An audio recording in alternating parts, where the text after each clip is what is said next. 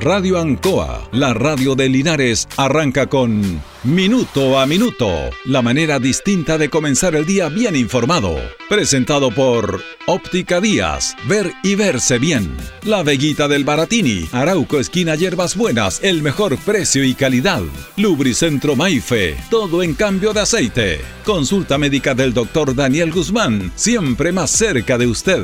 Y Panadería El Baratini, en Avenida Cardenal Silva Enríquez, al ingreso del nuevo amanecer. Aquí comienza Minuto a minuto.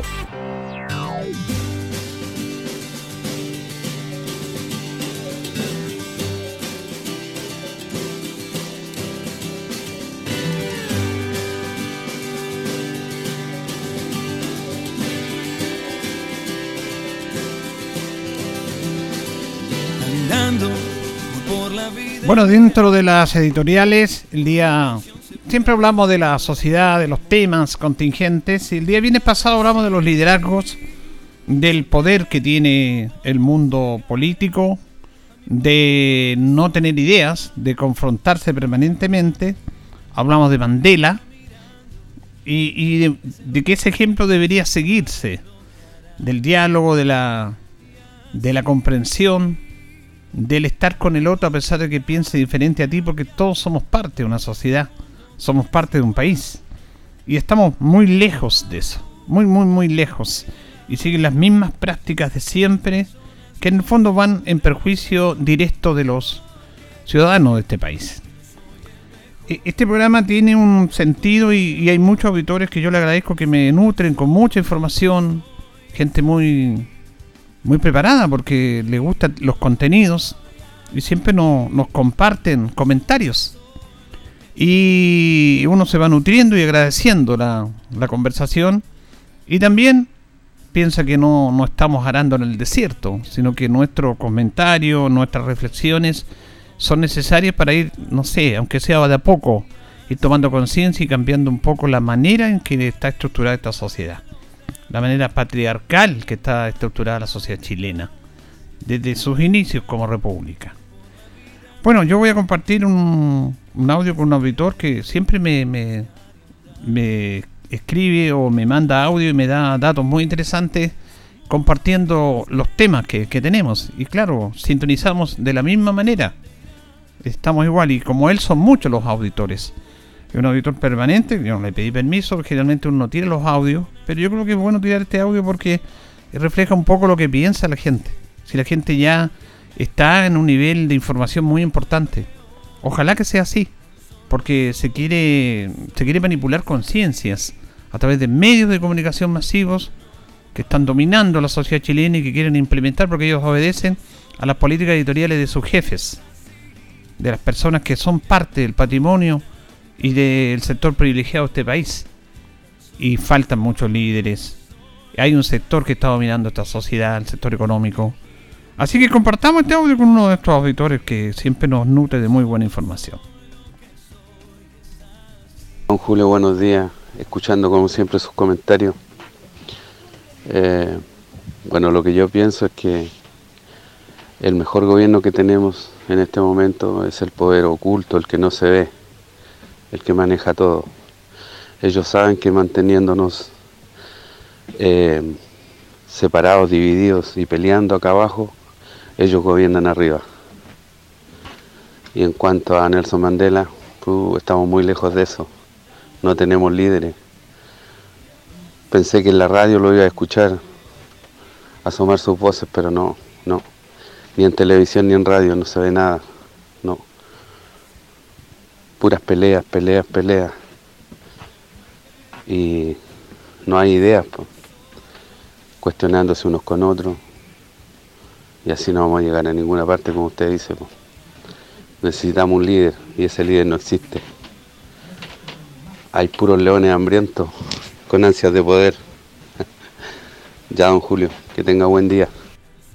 Bueno, este auditor que siempre nos, nos manda audio y que es una persona muy informada, muy, muy informada y que nos ayuda también con sus comentarios, con sus datos y que coincidimos absolutamente porque esa es la realidad que vive esta sociedad. ¿Ah? Es una realidad que está ahí. Eh, mire, estos datos son que no se dan, ¿ah? porque a mí incluso hasta uno lo, llega a cuestionar, porque cómo no se dan estos datos por, por los medios. Estaba viendo unos datos el fin de semana a propósito del cuarto retiro, porque ya hay una campaña en contra de que no se retire el, cuarto retiro. Las cifras que se han manejado en esto. Y claro, estas cifras no convienen decirlas a los medios de comunicación masiva porque desnudan una mentira y también el nivel de privilegio de estos sectores que quieren seguir manteniendo sus privilegios a costa de todos nosotros. Dentro de todo el proceso de la AFP del año 1980-81, que empezaron a implementarse, se han recaudado cerca de 208 mil millones de dólares. Una cantidad impresionante. De esa plata se han cancelado 80 mil millones de dólares en pensiones. 80 mil. De esas 80 mil millones de dólares, 50 mil las ha entregado el Estado. El Estado. ¿Y la AFP sabe cuánto han entregado en jubilación? 30 mil millones de dólares. De los 218 mil millones de dólares. La nada misma. ¿Dónde está la otra plata? Bueno, está en los grandes capitales económicos de este país. Les prestan dinero, manejan las cifras, hacen inversiones con plata de todos nosotros. Porque ese es el fondo de esto y lo hemos hablado muchas veces. Este no es un sistema de previsión, es un sistema de capitalización individual que se inyecta recursos a la banca chilena. ¿Dónde se ha visto que todos los chilenos que de plata de nuestras pensiones obligatorias le entreguemos plata a la banca chilena para que, según ellos, de acuerdo a los que saben, tengamos más plata? La rentabilidad es buena, pero la rentabilidad es para ellos, no para la gente. Tanto es así que el Estado pone más plata que la AFP. Entonces cuando aparecen todos estos personajes diciendo que no, que no puede ser, porque están sus intereses ahí. Sus intereses están ahí. Los millonarios sueldos que tienen los accionistas y los gerentes de la AFP. Los millonarios préstamos que se entregan entre ellos mismos. Vaya a pedir usted préstamo al banco le ponen la de Kiko y Caco con plata de todos nosotros, con plata de todos nosotros. Entonces, cuando este auditor me, me, me manda este audio, toda la razón. El poder oculto que manda este país. Son tan poderosos que viene una elección presidencial a menos de un mes, pero ya empiezan a hacer sus cálculos porque hay sectores que a ellos no les conviene que estén en el poder porque claro, están en contra de sus políticas. Entonces no quieren cambios, quieren que todo esté igual. Ayer veíamos situaciones de personas trabajando, que trabajan en la feria, que le ha ayudado mucho el IFE, pero según estos señores economistas, el IFE no, hasta noviembre nomás, porque no, es mucha plata para esta gente, ¿para porque está calentando la economía, es mucha plata para la gente. ¿En qué mundo viven, digo yo? ¿En qué mundo viven? Y por eso se producen los estallidos sociales. Fíjese que hoy día se cumplen dos años de la mayor marcha desde los tiempos de, las elecciones del año 70, cuando se congregan esas impresionantes marchas, que se hizo en todo el país, porque no solamente en Santiago, por pedir cambios. 25 de octubre del año 2019. Esa es la marcha oculta. ¿Sabe por qué? Porque poco se cubrió. A los medios les convenía ver, informar de los destrozos, de los saqueos, pero de esa marcha en que no hubo ni un destrozo, ni un saqueo, que la gente, la familia, los niños caminaban. Caminaban. Andaban pancartas para decir basta, queremos un cambio. Es una señal a la clase política. Esa marcha abrió muchas, muchas expectativas, como por ejemplo que se esté eh, haciendo una nueva constitución. Bueno, es parte del proceso, es parte del proceso, pero hay algunos que no quieren, que se hagan estos cambios. Que no les conviene. No les conviene. Bueno, de usted depende nomás, pues. Usted tiene el lápiz para ir a votar y votar por quien usted quiera. Además, hay muchos medios de comunicación no les convienen los debates y las ideas, porque les conviene confrontar. Confrontar la polémica y no quedarse sin idea. Y para que la gente diga, mire, se pasan peleando. Es verdad, se lo pasan peleando. Pero, ¿dónde está la propuesta? a través de los medios, que los medios abran esa propuesta para esos candidatos? En ninguna parte. El único que ha puesto una propuesta interesante es Franco Parisi. Fíjense en este detalle. Porque él está afuera, está por las redes sociales, no está en el debate en sí, y él está poniendo sus propuestas. ¿Qué parecen interesantes? Como me imagino pueden haber otras propuestas interesantes de los candidatos. Pero el medio dice, no, hagámoslos pelear, no nos conviene que hagan esto. Porque, claro, quieren mantener los privilegios que hasta el momento tienen. Esa es parte de nuestra sociedad, depende de nosotros y de ustedes de cambiarla. Señoras y señores, estos comienzos con valor agregado de minuto a minuto en la radio Ancosa han presentado por Óptica Díaz, que es ver y verse bien. Óptica Díaz es ver y verse bien. Usted ya nos conoce, somos calidad, distinción, elegancia y responsabilidad. Atendido por un profesional con más de 20 años de experiencia en el rubro, convenios con empresas e instituciones. Marcamos la diferencia. Óptica Díaz es ver y verse bien. Buenos días, buenos días, gusto saludarlo. Ya estamos listos para comenzar una nueva emisión de Minuto a Minuto en la Radio Ancoa en este día lunes 25 de octubre. Estamos junto a don Carlos Agurto de la coordinación. Entramos a la última semana del décimo mes del año. Hoy día saludamos a las Olga que están de onomástico. Vamos también a decir que ya es el día 296 del año. Se nos va este año, ¿ah? Rápida, rápidamente. Y eh, tenemos en estos momentos 10 grados de temperatura en la ciudad de Linares y vamos a tener una máxima de 27, despejado en nuestra ciudad. Eh, estamos también con Tentaciones que nos acompaña. Estamos en Jumbel 579, todo en torta, la más amplia variedad de torta, brazo de reina, dulce, exquisiteces. Ahí está, Tentaciones, también empanaditas a todo nivel. Los esperamos en Jumbel 579, una nueva alternativa para usted tentaciones. Vamos a ir a la pausa, don Carlos, y ya retornamos. Estamos en Minuto a Minuto en Radio Ancoa. Radio Ancoa. La mejor manera de comenzar el día informado. La consulta médica del doctor Daniel Guzmán siempre más cerca de usted. Se atiende por FONASA, ISAPRE, DIPRECA, CAPREDENA y particular. Se hacen lavados de oídos. El doctor Daniel Guzmán lo espera en Kutmoller 333 frente a la plaza. Lubricentro Maife, todo en cambio de aceite. Le dejamos su vehículo como nuevo. Personal calificado, una atención cercana, convenios con empresas e instituciones. Maife, el lubricentro de Linares, ubicado en Esperanza 633, entre Lautaro y Yumbel. La panadería del Baratini, el mejor pan, tortas, pasteles, brazos de reina de nuestra propia elaboración. Abarrotes, cecinas, frutas y verduras. El mejor precio y la mejor calidad.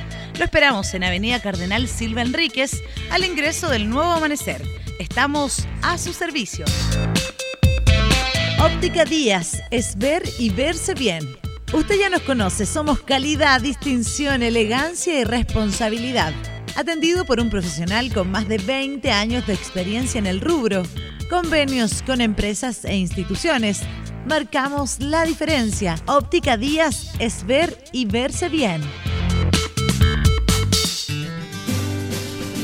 Bien, y ya son las 8 con 14, 8 de la mañana con 14 minutos de este día lunes 25 de octubre. Vamos a establecer un contacto en la línea telefónica con Ricardo Montero Allende, que lo tenemos ahí para trabajando en el tema de la constitución que entró la semana pasada en una etapa súper importante. ¿Cómo está Ricardo? Buenos días.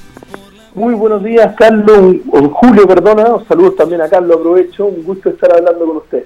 ¿Cómo estamos? Bien, pues bien, listo para iniciar la semana, se nos viene una semana intensa, una buena semana, comenzamos ya trabajo en comisiones, vamos a estar recibiendo audiencias, así que va a ser una muy bonita semana. Yo recordaba, Ricardo, que hoy día es una fecha súper importante porque eh, se dice, leí una crónica por ahí, de que esta era, esta era la marcha oculta del 19, el 25 de octubre del año 2019, cuando más de un millón de personas marcharon en Santiago y en todo el país, limpia, sin destrozos, eh, la, la, marcha invisible, porque a algunos medios no les conviene dar a conocer estas esta marchas, le da a conocer los destrozos. Y eso fue súper importante para abrir este proceso constituyente. Exactamente, yo justo hoy día compartía en las redes sociales eh, esos procesos, de repente se nos pasan y, perdemos la perspectiva. El 2019 marchó más de un millón de personas no solo en Santiago, sino que a lo largo de todo Chile, eh, reivindicando una sociedad distinta, una sociedad más solidaria, eh, una sociedad más compartida. Y un año después, en 2020, eh, fue el apruebo, y el apruebo lo ganamos con un 80% casi de apoyo, de gente que quería una nueva constitución y que quiere cambio. Y ahora aquí estamos, estamos con reglamento, estamos con convención constitucional, estamos con siete comisiones ya trabajando, Así que eso muestra cómo podemos pasar de la movilización a una salida institucional, democrática y ponernos a trabajar. Claro, reivindicar esto porque algunos sectores que quieren bajarle el perfil a la, a, la convención, fíjese que ustedes en tres meses, Ricardo, hicieron un reglamento. Y uno leyendo, leyendo en otras eh, constituciones, incluso en las antiguas constituciones de Chile, se demoraba mucho tiempo, años y años, y ustedes en tres meses ya tienen el reglamento. Exacto, en tres meses nos pusimos las normas de, convivencia y las normas de generación de normas constitucionales. En el fondo son las normas para el comportamiento de nosotros, qué se puede, qué no se puede hacer, y también de la misión que tenemos, que es hacer una propuesta de nueva constitución. En, eso también estaban las siete comisiones que se crearon con cada uno de los temas, y ahí yo estoy muy contento porque en la comisión número uno, que es la comisión que va a ver todo el sistema político, además de probidad, de transparencia, de Fuerza Armada, de Policía, de Relaciones Internacionales. Esa comisión la, voy a estar presidiendo yo junto a Rosa Catrileo. Así que un muy ah. bonito desafío que desde el Maule podamos estar coordinando una, una de las comisiones más importantes de la convención. Así es, es un privilegio, un desafío para usted. Sí, un bonito desafío que lo sumo con, con tranquilidad y con harta alegría. Eh, yo recibí el respaldo transversal de todos los sectores políticos y creo que esa es una, una muy buena señal eh, de confianza a la cual espero eh, responder. Y además voy a estar junto a Rosa Catrileo, una abogada de escaños mapuche, eh, una tremenda persona, así que espero que podamos hacer una, una muy buena dupla para llevar adelante esta, esta comisión tan importante que es la del sistema político. Ricardo, eh, han, habido algunas voces dentro de los propios constituyentes, no muchas, quiero preguntarle su opinión respecto a deslizar la posibilidad de que no habría tiempo dentro de la estructura que tienen o del tiempo que tienen ustedes otorgado para elaborar esta nueva constitución y que debería ampliarse ese plazo. ¿Cuál es su opinión respecto a este tema?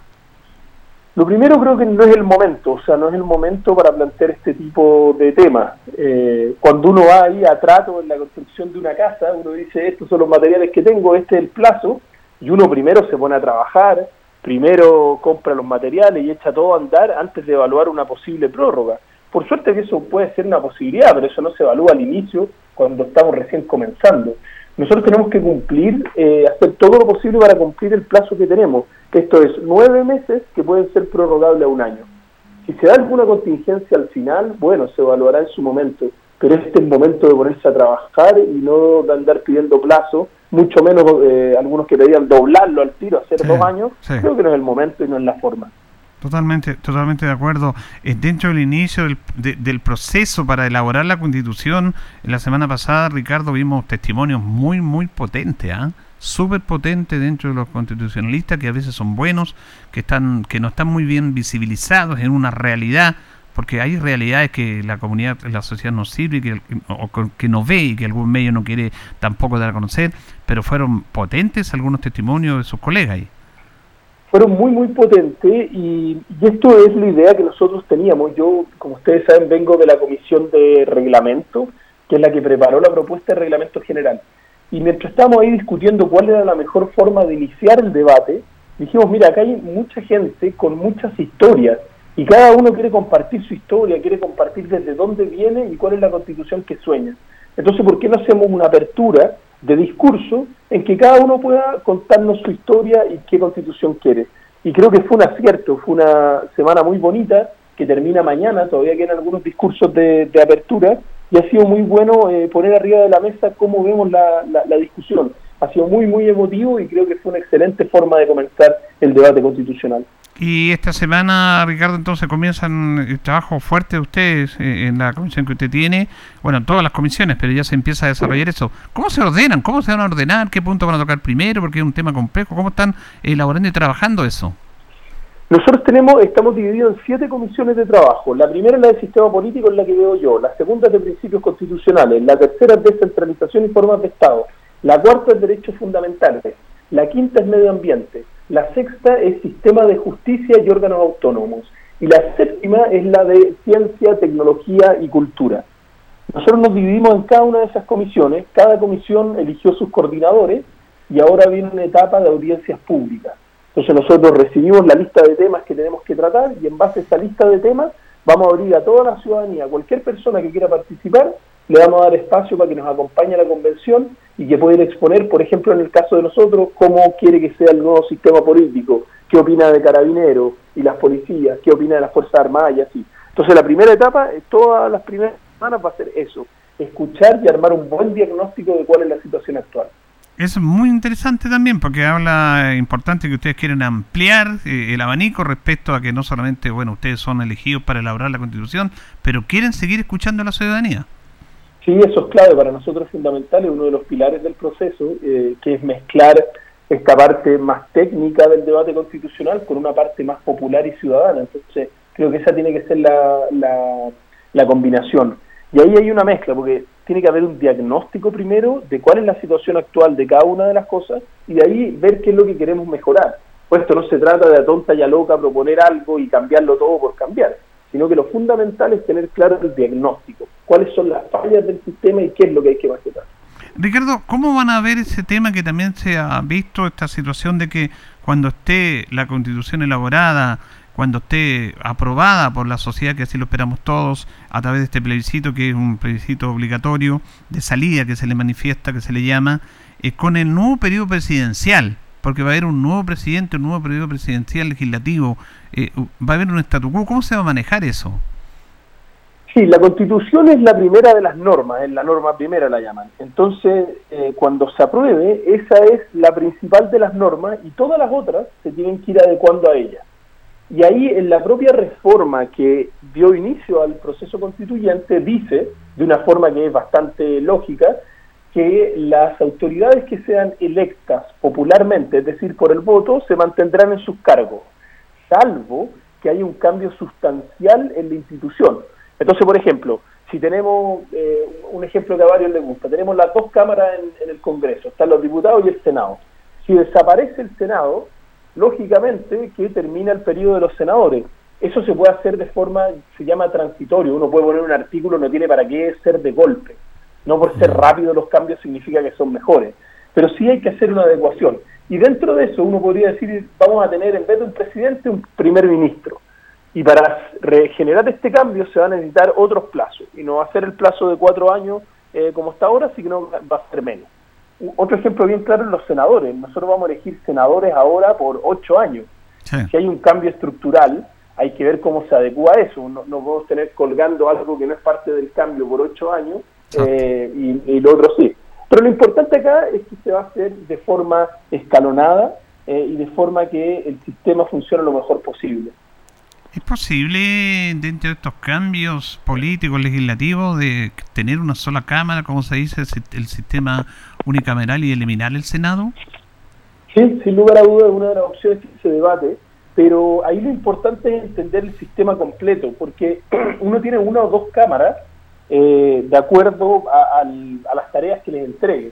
Entonces, una de las misiones clásicas cuando uno tiene dos cámaras, que ahora no está tan bien definido, es que uno entrega representación territorial a una de las cámaras, es decir, en representación de las regiones, y en la otra la entrega proporcional, eso es en, atención al número de personas que vive en cada región. Eso puede ser un, tema interesante porque si nosotros, a lo menos yo y muchos más, queremos apostar por unas regiones fuertes, podría ser interesante que la representación eh, regional quede garantizada con cupos fijos porque ¿qué es lo que nos pasa? En, Santiago hay, no sé, decenas de muchos eh, eh, senadores, por ejemplo, pero en el Maule Sur eh, hay poco, ahora hay menos porque están en todo el Maule. Entonces, para tratar de equilibrar la potencia de las regiones independiente de la cantidad de gente que vaya. Al final todo esto es entender el concepto general de qué es lo que uno quiere, cuál es el sistema completo que quiere, más si va a tener una o dos cámaras, si va a tener presidente o hay que verlo en su conjunto. Claro, y en ese mismo aspecto también una de las cosas que se critica de esta constitución es el excesivo presidencialismo. Eh, que llegó a una guerra civil porque viene de la constitución del año 1833 Eh, y después también eh, con la revolución del año 1891, con la calle Balmaceda, eh, fue un excesivo parlamentarismo y se volvió el año 1925 al excesivo presidencialismo y un tema complejo. ¿Cómo, visualiza eso usted? Yo creo que ese es parte del diagnóstico que tenemos que hacer y hay que pegarle una revisada. O sea, yo creo que ya estamos en una época que es distinto. Estos liderazgos verticales, todopoderosos, de arriba hacia abajo, ya no, no son funcionales hay que ver cómo podemos tener liderazgos que consideren un rol activo de las regiones, liderazgos que consideren a la participación popular y la participación ciudadana como algo permanente, no solo cada cuatro años, sino que tenga una incidencia eh, real en el día a día. Y lo otro que creo que también es muy importante analizar eh, es qué hacemos cuando tenemos un presidente tan desastroso como el que tenemos ahora. O sea, es un presidente que lleva dos años sin gobernar, cada vez que hace algo mete la pata, eh, y no hay forma de, poder eh, superar ese problema. Entonces creo que ahí también hay que ver algún mecanismo que en caso de crisis política y sociales fuertes como la que hemos vivido, hay que ver otras alternativas. O sea, si ya sabemos que está haciendo lo pésimo el presidente, no podemos seguir con la misma persona arrastrándola por tres años. Sí, buen tema ese, ¿ah? porque ahora lo que se ha visto es a través de esta situación puntual, judicial que tiene el presidente, una acusación constitucional, que es la única manera de poder sacar un presidente, pero es muy difícil, muy complejo, porque también es un juicio político y hay sectores que defienden sus sectores, así que debería haber eso, como bien dice usted, si lo están haciendo mal, ver los mecanismos para que esta cosa se cambie. Sí, hay que ver ahí un mecanismo que sea democrático, que respete, pero ahora estamos en esta cosa como media rara, como que hay una herramienta que es la acusación constitucional, pero todo el mundo critica si es que se ejerce. Entonces eh, eh, es media rara la, figura, que yo creo que es una de las cosas que vamos a tener que revisar. Más poder para las regiones, más participación popular y la eventual posibilidad de algún plebiscito revocatorio o algún tipo de acusación política que permita eh, salir de crisis agudas como esta.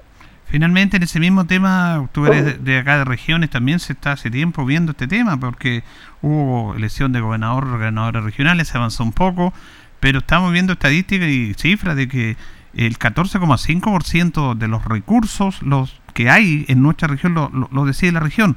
El resto lo decide Santiago, el nivel central, cómo se gastan las plata en nuestras regiones. Es una cifra que tiene que aumentar, que no puede ser que estemos amarrados, ¿no es cierto?, a un mínimo de poder decisión de recursos y lo demás viene del nivel central. Sí, la desconcentración de poder llegó para quedarse y tenemos que seguir avanzando. Hay que avanzar en desconcentración administrativa, política y, por cierto, económica de, recursos. Ese es un porcentaje bajísimo eh, y hay que seguir avanzando en eso.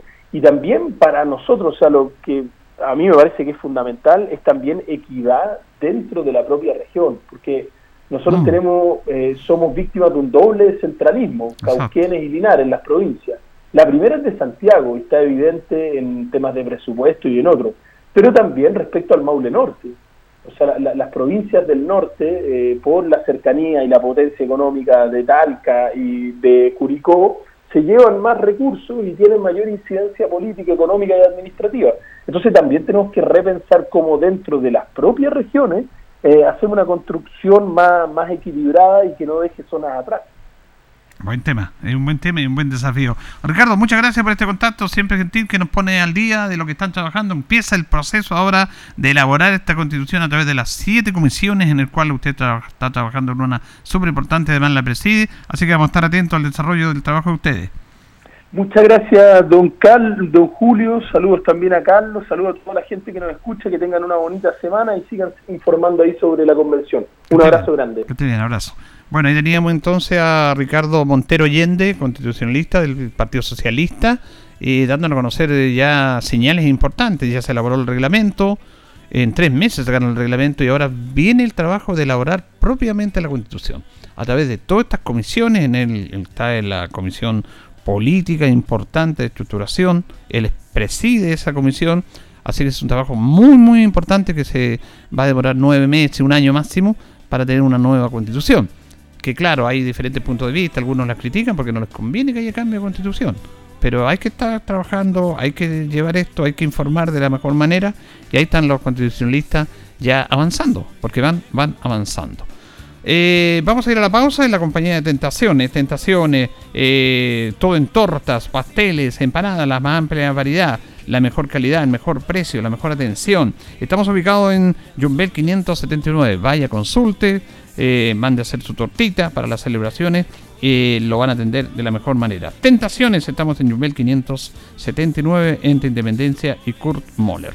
Vamos a ir a la pausa, don Carlos, y ya retornamos.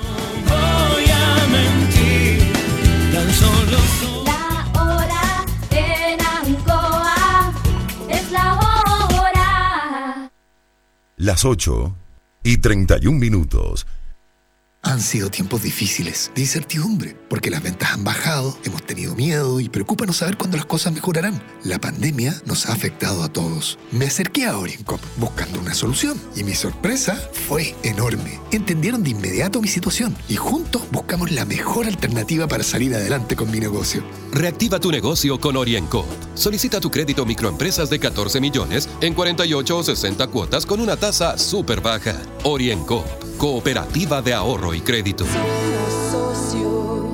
Casino Marina del Sol te invita a desafiar la suerte en el sorteo de Halloween. Así es, este 29 de octubre acumula puntos jugando en tus máquinas y mesas favoritas con tu tarjeta MDS y participa en el sorteo de 4 millones a repartir en efectivo. Ya lo sabes, juega con tu tarjeta MDS y participa por 4 millones a repartir en efectivo. Más información en marinadelsol.cl. Casino Marina del Sol. Juntos, pura entretención canción. En CGE nos preocupamos por tu seguridad. La intervención de medidores o las conexiones directas a la red eléctrica pueden provocar graves accidentes, interrupciones del servicio y variaciones de voltaje con quema de tus electrodomésticos. Este es un delito realizado por bandas organizadas. Te invitamos a denunciar de manera anónima a las bandas que ofrecen conexiones fraudulentas enviando un correo a denuncias.cge.cl o en nuestra página web cge.cl. Cuida a tu familia y vecinos. Denuncia a quienes te ponen en peligro. CGE, juntos por tu seguridad. La Teletón se vive todos los días en los 14 institutos y se vive en las casas de millones de familias a lo largo del país. Se vive en la casa de Alfonso con cada linda sonrisa que nos regala. Se vive en la casa de Josefina cuando se divierte en familia. Se vive en la casa de Ian en cada verso agradecido por sus logros. Y también se vive en la casa de la familia Marambio cuando se suman con alegría a cada campaña. La Teletón se vive este 3 y 4 de diciembre y todos los días. Agradecemos a Archie por este espacio. Elige el país que quieres. Tu participación es importante. Si tienes alguna discapacidad y si lo necesitas, te puede asistir un adulto de tu confianza. Recuerda que una misma persona no puede asistir a más de un elector o electora a menos que sea familiar directo. Infórmate ingresando en www.cervel.cl, llamando al 606.166 o siguiendo las redes sociales verificadas del Servicio Electoral. Elecciones Generales 2021. Elige el país que quieres. Cervel. Hola, mi nombre es Camila Castillo, tenimesista de la región del Maule. Conozco al profesor José Vargas Vega, actual consejero regional del Maule. Nosotros como deportistas hemos encontrado en él siempre una autoridad dispuesta a ayudar. Por esto, para seguir contando con la experiencia del profesor José Vargas Vega, les pido reelegirlo el 21 de noviembre. Vote para consejero regional del Maule, José Vargas Vega. Profesor José Vargas Vega, vote número 162. Esta es la energía nueva con la que iniciamos cada día para que el mundo del campo sea escuchado. Vota por Gustavo Benavente, diputado. Lista AA número 61.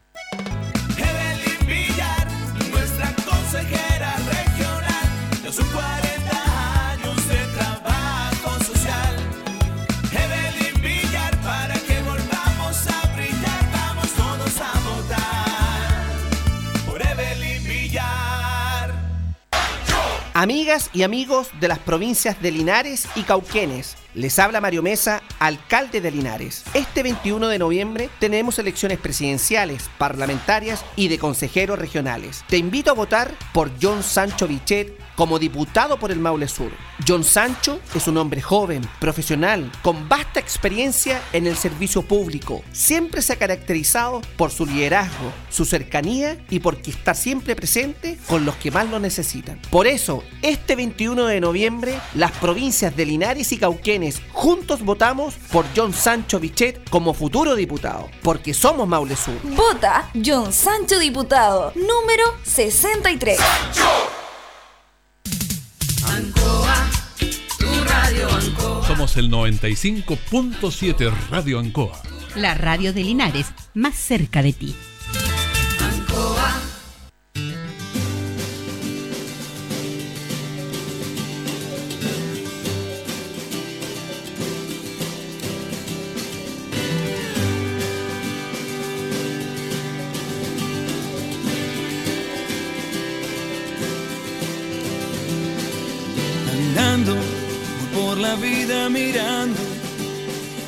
Canción se puede aún morir de amor.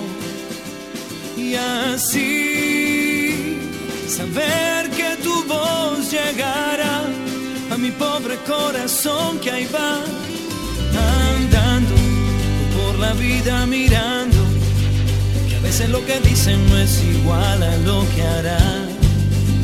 Y así Seguimos, seguimos 100 minuto a minuto en la radio Ancoa. Ya nos están separando 23 minutos de las 9 de la mañana y saludamos al candidato a diputado por el Frente Amplio, Francisco Pinochet. ¿Cómo está, Francisco? Buenos días. Hola Julito, buenos días, buenos días a toda la gente de Linares, de la precordillera que nos está escuchando también. Estamos, estamos a menos de un mes ya del proceso eleccionario. ¿Cómo ha pasado el tiempo, Francisco? ah? Así es, queda poquito, eh, son campañas súper, súper cortas. Obviamente es una desventaja para los que somos nuevos en esto. Claro. Pero eh, bien entusiasmado igual, porque hemos estado intensamente en campaña, hemos estado en distintos lugares del de Linares principalmente, del Maule Sur también.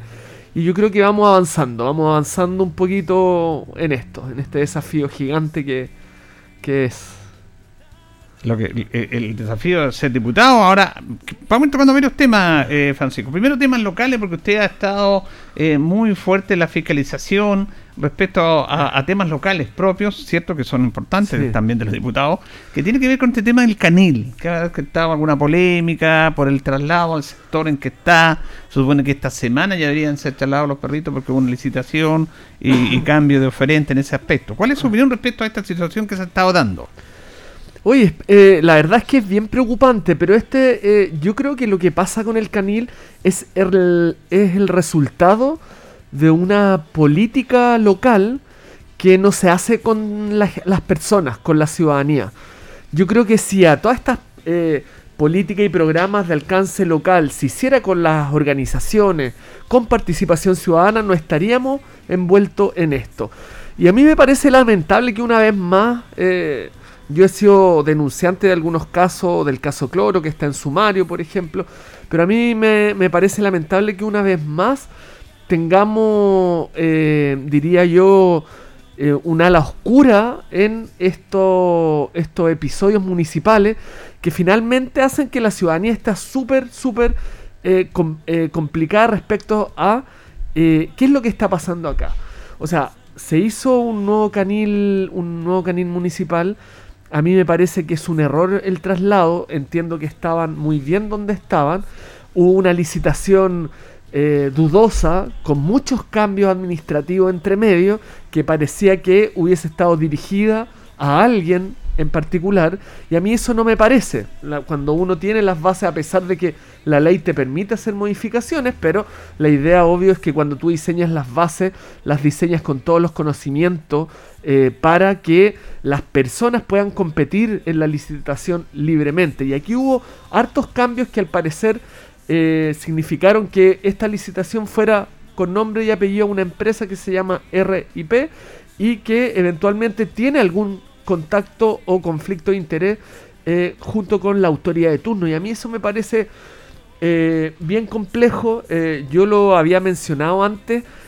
tenemos que estar muy alerta, tenemos que estar muy alerta de evitar que en Linares se instale una cultura de la corrupción como ha existido en municipios como Cauquenes, la alcaldesa de Cauquenes, con la cual yo estuve conversando hace muy poquito, presentó una querella eh, con que podría involucrar ocho delitos a la ex autoridad. en- tenemos el caso de Viña del Mar, tenemos el caso de Maipú. Hay hartos casos de experiencia municipal que yo espero que en Linares no se repita. La, y siempre lo digo, la corrupción, la cultura de la corrupción cuando se instala, se instala y finalmente pierden las personas porque son a ellas los que los recursos desviados no les llega. Y también hay otro tema que tiene que ver con el bienestar animal. Claro. Eh, la tenencia responsable de las mascotas, obviamente, es una parte de la ley que yo creo que hay que fortalecerla y también hay que eh, castigar a quien no se hace cargo de sus mascotas, obviamente. Pero por el otro lado me preocupa mucho que esta nueva perrera, este nuevo canil, está en un espacio donde se practican tiros, que es de toda ilógica. Todos los que tenemos mascota en la casa, yo tengo un perro, soy ultra dog lover también. Sabemos que la, la sensibilidad de los perros es mucho mayor que la nuestra y por lo tanto ponerlo en un espacio donde hacen prácticas de tiro diariamente o semanalmente me parece que es exponer a las mascotas, a los perros a un nivel de estrés que en verdad no se merecen. Claro que el perrito dicen que la sensibilidad auditiva es 30 veces mayor que la nuestra. Es impresionante. Por eso cuando dicen que hay temblores, los perritos son los primeros que saben cuando viene un temblor por el ruido, que ellos lo captan. Exactamente. Ahora, ahí- este- ahí independiente de todos estos temas, que está bien, que se fiscalice y que tienen que hacerse las cosas como son, también yo digo, ¿por qué el municipio tiene que ocupar recursos de todos nosotros en, yo digo, subsidiar a personas irresponsables? Porque los seres humanos y nosotros los ciudadanos también tenemos que tener nuestras responsabilidades. Porque si hay mascotas en las calles y perritos abandonados, porque la gente los vota.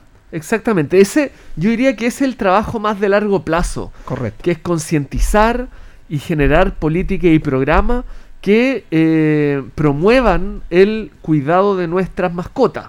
Eso es por un lado. Pero la realidad es que la gente hoy en día, eh, y muchas veces no solamente las personas, pero efectivamente pasa que votan sus mascotas, eh, pero también hay mascotas que se reproducen en las calles, y eso Es también verdad, sí. es una realidad. Y lo que yo creo ahí es que tenemos que hacernos cargo responsablemente del tema, porque los temas de bienestar animal, además, hoy en día las personas estamos mucho más conscientes de que los animales son seres sintientes, ¿ya? Y que eh, tenemos que darle la preocupación que merecen. Y por eso a mí me preocupa, de verdad me preocupa mucho el estrés constante al que van a estar sometidas mascotas en un espacio que está cercano a un Al polígono. al polígono, que es un recinto militar donde hacen prácticas de tiro, pero además también me preocupa evidentemente que las condiciones de este nuevo canil al día de hoy al parecer no son las óptimas. Y eso me parece que fue producto de una tosudez, fue producto de, mm, de un- una licitación que eh, a, a simple vista no se ve nada de regular y que fue dirigida a, qué sé yo, alguien quizás muy cercano a esta administración municipal. Conversamos con Francisco Menoche, candidato a diputado por el Frente Amplio en el Distrito 18. ¿Cuál es el número suyo, Francisco? AR78, ese es mi, ese es mi número. Ya. Bueno, eh, dentro de la... ¿Cuáles serían las principales funciones suyas como diputado y, y cuál sería el sello que le estaría dando a su labor ahí en el Congreso? Sí, mi- mira, las, las funciones de los diputados son tres principalmente, por eso es súper importante que la gente lo sepa para que en el fondo nadie le esté vendiendo humo. En primer lugar es legislar. Ya, obviamente el diputado tiene que hacer proyectos y leyes que beneficien no solo al Maule Sur, sino al país. Uno, si salimos electos, eh, pasamos a ser diputados de la República. Pero evidentemente eh, la, segunda, la segunda función es representar. La idea es que todos estos proyectos de ley eh, tengan perspectiva territorial, por cierto.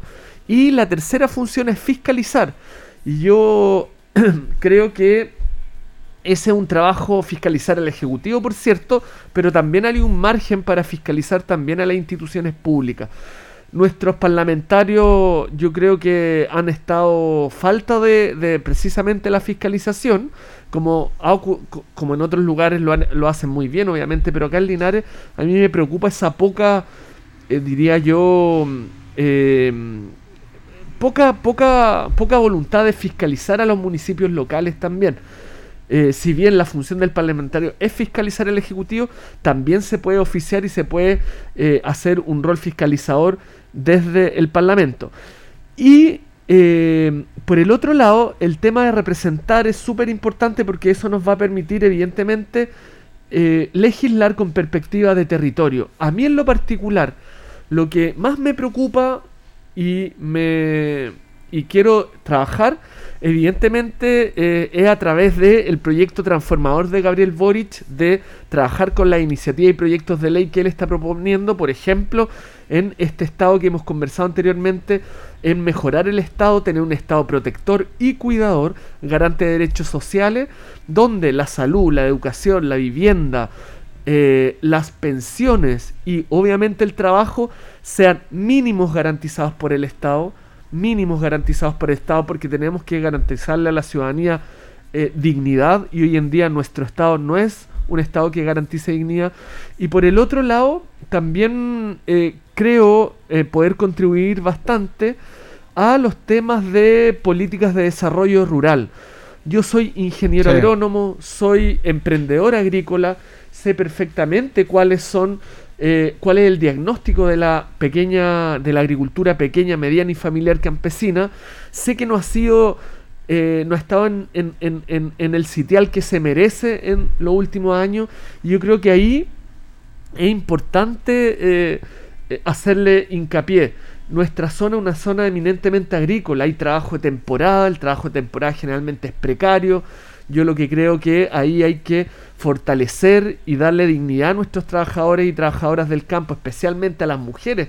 La labor que realizan en, en los trabajos de temporadas, muchos, muchos y la gran mayoría son realizados por mujeres y generalmente un trabajo más precario.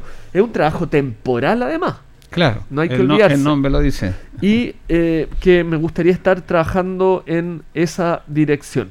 Usted como que, maneja más ese el mundo del agro, yo creo que ha estado descuidado en política de Estado en relación a, a- a un tema no menor que tiene que ver que cada día se siembra menos en el campo. Exacto. Que cada día, cada día estemos más preocupados y estamos más dependientes de la importación de alimentos, cosa que antes no era tan así. Había un pequeño porcentaje, y bueno, tenemos el caso de la llanza, que ya, ya no tenemos, acá no se produce remolacha, tenemos que importar el azúcar como otros productos, y es un tema complejo, los agricultores están vendiendo sus tierras, sus parcelas, los chinos están comprando parcelas en nuestra zona. Todo, sí. Mira, ese es un diagnóstico que existe y es una realidad. Los campos se están despoblando, efectivamente lo que tú dices, se están, como se están despoblando, se están vendiendo, ¿ya? Y hoy en día tenemos una concentración de la tierra que es muy preocupante. Y lo que pasa ahí es que el, este... Espera, espera un momentito, Ricardo, porque tenemos un- una consulta, que hay un auditor en línea. Aló, buenos días. Muy buenos días, Julio. Eh, Luis Sepúlveda. Hola, Luchito. Disculpe que se me puede hablar muy rápido. Eh, una consulta al señor Pinochet. Eh, me toca escuchar a través de mis años las reiteradas opiniones y conceptos de la política que tienen muchos candidatos tal como él, que se está yendo por casos superfluos, livianos, que realmente no tienen mayor peso y trascendencia en nuestra ciudad. Pero yo le pregunto a él, ¿cuándo el Poder Legislativo, por ejemplo, va a luchar o pelear, por ejemplo, para aumentar el salario las personas que suben, suben, no son capaces de controlar el, el, el- el precio de las mercaderías como lo hizo Argentina, que estatizó los precios, no no lo hizo aumentar. Y fue el siguiente que nosotros, y cada día ustedes te- le están haciendo más caso a la cúpula política de su partido que a la gente. Entonces, no lo vengamos a engañar, señor Pinochet, por favor. Está hablando una persona con bastante experiencia. Ha habido muchos procesos políticos que ofre- ofrecen el oro y el moro, y ocurre el siguiente que hasta el momento no pasa nada. Prueba de ello, usted cuántos años, no sé si será linarense, vea, de- demuestre un progreso aquí en la ciudad donde genere ingresos laborales de trabajo permanente en la gente y no eh, trabajo su- eh, de parche. Entonces, partamos por una base sólida, señor Pinochet, no juguemos con la gente. Y también le pido a la gente, tengamos mucho cuidado elegir candidatos, porque algunos se presentan como candidatos por sus intereses eh, socioeconómico personal. Eso se lo digo con todo respeto, señor Pinochet, ¿Se pero puede quiero... interactuar o no? Jueguesela, jueguesela como corresponde. A ver, aquí Muchas le va a contestar. Ya, don Francisco. Hola, don Luis, ¿cómo está? Oiga, don Luis, mire, primero... Ah, cortó, pero lo va a escuchar cortó. por la radio, No, lo va a escuchar ya. por la radio. Oye, es bueno escuchar la opinión sí, de los- todas de los maneras, mira, para responderle a don Luis, en primer lugar, eh, la verdad es que nosotros somos un proyecto político nuevo, llevamos cinco años, nunca le hemos prometido nada a nadie. Y eso es súper importante dejarlo en claro, porque es efectivo lo que dice don Luis. Recurrentemente nos dicen en la calle que los políticos tradicionales que estuvieron tanto tiempo estuvieron pidiendo el voto y se fueron y la verdad es que no, no, no, no volvieron más y desaparecieron. Nosotros somos nuevos en esto, llevamos cinco años, a lo menos yo es primera vez que voy en una papeleta, nunca le he prometido la verdad nada a nadie, y lo que sí le puedo decir que el programa que tiene Gabriel Boric en su que está presenta, presentando a la ciudadanía eh, está eh, trabajando sobre la base de un sueldo mínimo que se acerque aproximadamente a los 500 mil pesos. Eh, y eso se puede hacer. Eso se puede hacer. El mercado laboral chileno, un mercado laboral súper... o sea, no, no ha dado el ancho, porque además lo que ha pasado últimamente es que las pensiones son bajas porque hay un problema estructural en el mercado laboral. Cuando tú tienes sueldos mínimos bajos, no hay cómo proyectar una pensión alta. Exacto. Y en ese no hay continuidad laboral, porque años atrás los trabajadores estaban 30 años en una empresa, ahora no. Exactamente. Ahora no hay una continuidad laboral y eso también afecta el tema de las Exactamente. Lo, lo otro que decía, los empleos de temporada, efectivamente, nuestra zona es una zona eminentemente agrícola que tiene empleos de temporada y por lo mismo las proyecciones de las jubilaciones en las zonas agrícolas son mucho más bajas y son más bajas aún en las mujeres, alrededor de un 30% menos. Lo que nosotros estamos proponiendo en, en, términos de pensiones es sacar a las FP del sistema de pensiones, generar un eh, nuevo sistema de seguridad social que incluya un componente de solidaridad, aparte del componente de la pensión contributiva, que es la capitalización individual que existe hoy en día, y con esos dos componentes vamos a tener a lo menos una pensión que parta desde el sueldo mínimo, que es bastante más. Eh, todas, ojo con esto, eh, quien, quien, quien ha contribuido al sistema de pensiones y quien no, porque lo que nosotros creemos es que el Estado debe garantizar un mínimo de pensión. Francisco, perdón, fíjese que en este año, o sea, en todo lo que es la estructura, el Estado ha puesto más plata que la AFP en pensiones. 50 mil millones de dólares y, y la AFP han puesto 30 mil millones. Exactamente, es así. Ahí el sistema de pensión en Chile fracasó y eso es bueno que toda la gente lo sepa.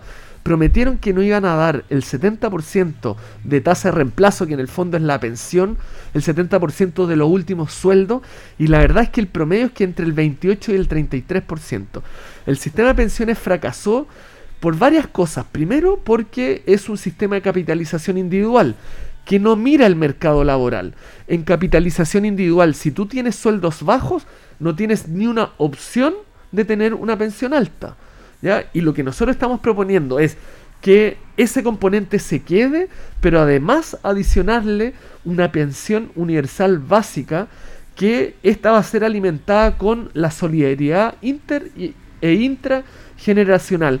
Y ese nuevo componente va a eh, tener un sistema, nos va a hacer tener un sistema de pensión mixto que por un lado tengamos la pensión básica garantizada a quienes no han contribuido al sistema, que parte del sueldo mínimo y quienes han contribuido al sistema de pensiones tengan obviamente la pensión más elevada, obviamente, pero a lo menos que nos garantice mínimos de dignidad. Y eso, bueno, y ahí le, también le respondo a don Luis, y eso la verdad es que no se había propuesto antes, porque cambiar el sistema de pensiones de nuestro país eh, requiere voluntad política que nunca estuvo. Ojo, nunca estuvo. ¿Y por qué no estuvo? Bueno, porque teníamos un sistema político que estaba cooptado por los intereses, intereses empresariales. Y la verdad es que y le reitero a don Luis, nosotros somos un proyecto político nuevo, no nos financian grandes empresarios, no tenemos absolutamente ningún eh, compañero militante que sea gran empresario, que tenga los intereses puestos o, las fichas puestas en política. De hecho, sin ir más lejos, nosotros nos financiamos con recursos autónomos nuestras mm. campañas y no aceptamos, evidentemente, eh, aportes de personas naturales que sean parte del gran empresariado como lo han hecho otros. Gabriel Boric es una de las campañas más austeras que existe hoy en día en el país y no tiene ningún aporte de eh, personas que tengan conflictos de interés. Bueno, eh, estamos llegando al final ya, pero es lo que tienen que lidiar los candidatos nuevos con eso, porque es obvio, la gente dice, oye, pero si es siempre lo mismo y van a prometer, no pasa nada. Con eso tienen que lidiar ustedes. Obviamente. Pero tú lo dices muy bien, somos yo- un proyecto nuevo, de- denos una posibilidad a Yo nosotros. lo que siempre les digo a la gente que no podemos pagar los platos rotos por platos que, o sea, por, por, lo, por las acciones de otros. Claro. Y que obviamente nos den el beneficio de la duda. Si esto, eh, si nosotros en el fondo dejamos de, de confiar de cierta manera que jus- justificadamente mucha gente lo ha hecho, bueno, pero nosotros somos un proyecto político nuevo y lo que estamos pidiendo por primera vez es que la gente confíe en que de verdad, con voluntad de cambio, junto a Gabriel Boric, que nosotros esperamos que sea el próximo presidente de Chile, vamos a tener de verdad un Estado más protector por un lado, garantizando derechos sociales, y también un Estado más cuidador, que lo vamos a hacer a través de un sistema nacional de cuidados también, que estamos proponiendo que eh, valore las labores domésticas de las mujeres que las realizan principalmente. Hoy en día toda esta labor, la- de casa. las labores de cuidado eh, que la hacen las mujeres, principalmente las dueñas de casa, las que cuidan, por ejemplo, a un familiar enfermo, a un hijo enfermo, a una persona postrada, a una persona adulto mayor, no se reconoce. Y cuando tú le das valor a esas labores de cuidado, representa alrededor del 21% del PIB. Y nosotros creemos que el Estado debe reconocer, y no solo reconocer, sino que además debe subsidiar ese trabajo. Porque obviamente es un trabajo que hacen mayoritariamente las mujeres a la sociedad. Y ese trabajo hay que reconocerlo y remunerarlo. Muy bien, pues claro, entonces las propuestas de Francisco Menoche, candidato del Frente Amplio, diputado, ¿con en, qué letra, qué número? AR78. Bueno, siempre grato conversar contigo, Francisco, en nuestra propuesta para nuestros auditores en una fecha de elección que ya queda poquito. ¿eh? Así que Así muchas es. gracias. Un abrazo grande, Julito. Y yo, el mensaje también que quería enviarle a la ciudadanía es que hay que votar por gente Linares. Muchas, muchas veces nos han dicho de que eh, los políticos y parlamentarios se van, y efectivamente se van porque no son de acá. A lo menos yo soy eh, criado, nacido toda mi vida, mi familia, soy nieto del ex alcalde Lulo Pinochet, que lo mataron en la municipalidad, y me van a ver acá. Y si me quieren felicitar, me van a poder felicitar en las calles, y si me quieren sugerir o retar por algo que no que sientan que no les parece, también lo van a poder hacer. Así que esa es una gran ventaja ser de Linares. Tenemos que elegir gente acá de Linares. Ok, buen día. Un abrazo grande, Julito. Cuídate, nos vemos. Chao. Que esté bien, Francisco Menoche, candidato del Frente Amplio, conversando con los auditores de Minuto a Minuto en este inicio de semana, en este día lunes. Nos vamos, le agradecemos a Carlos Agurto de la coordinación. Le aviso a la señora Ernestina, que es mi principal fans, mi principal auditora, que mañana no vamos a estar, que no se preocupe, que cuando yo no vengo se preocupa. Tenemos controles médicos tempranitos, así que tenemos que estar ahí a las 8 de la mañana controlando controles médicos. Así por eso mañana no vamos a estar.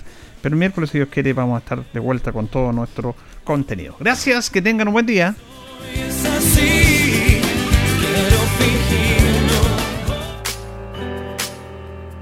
Radio Ancoa 95.7 presentó Minuto a Minuto.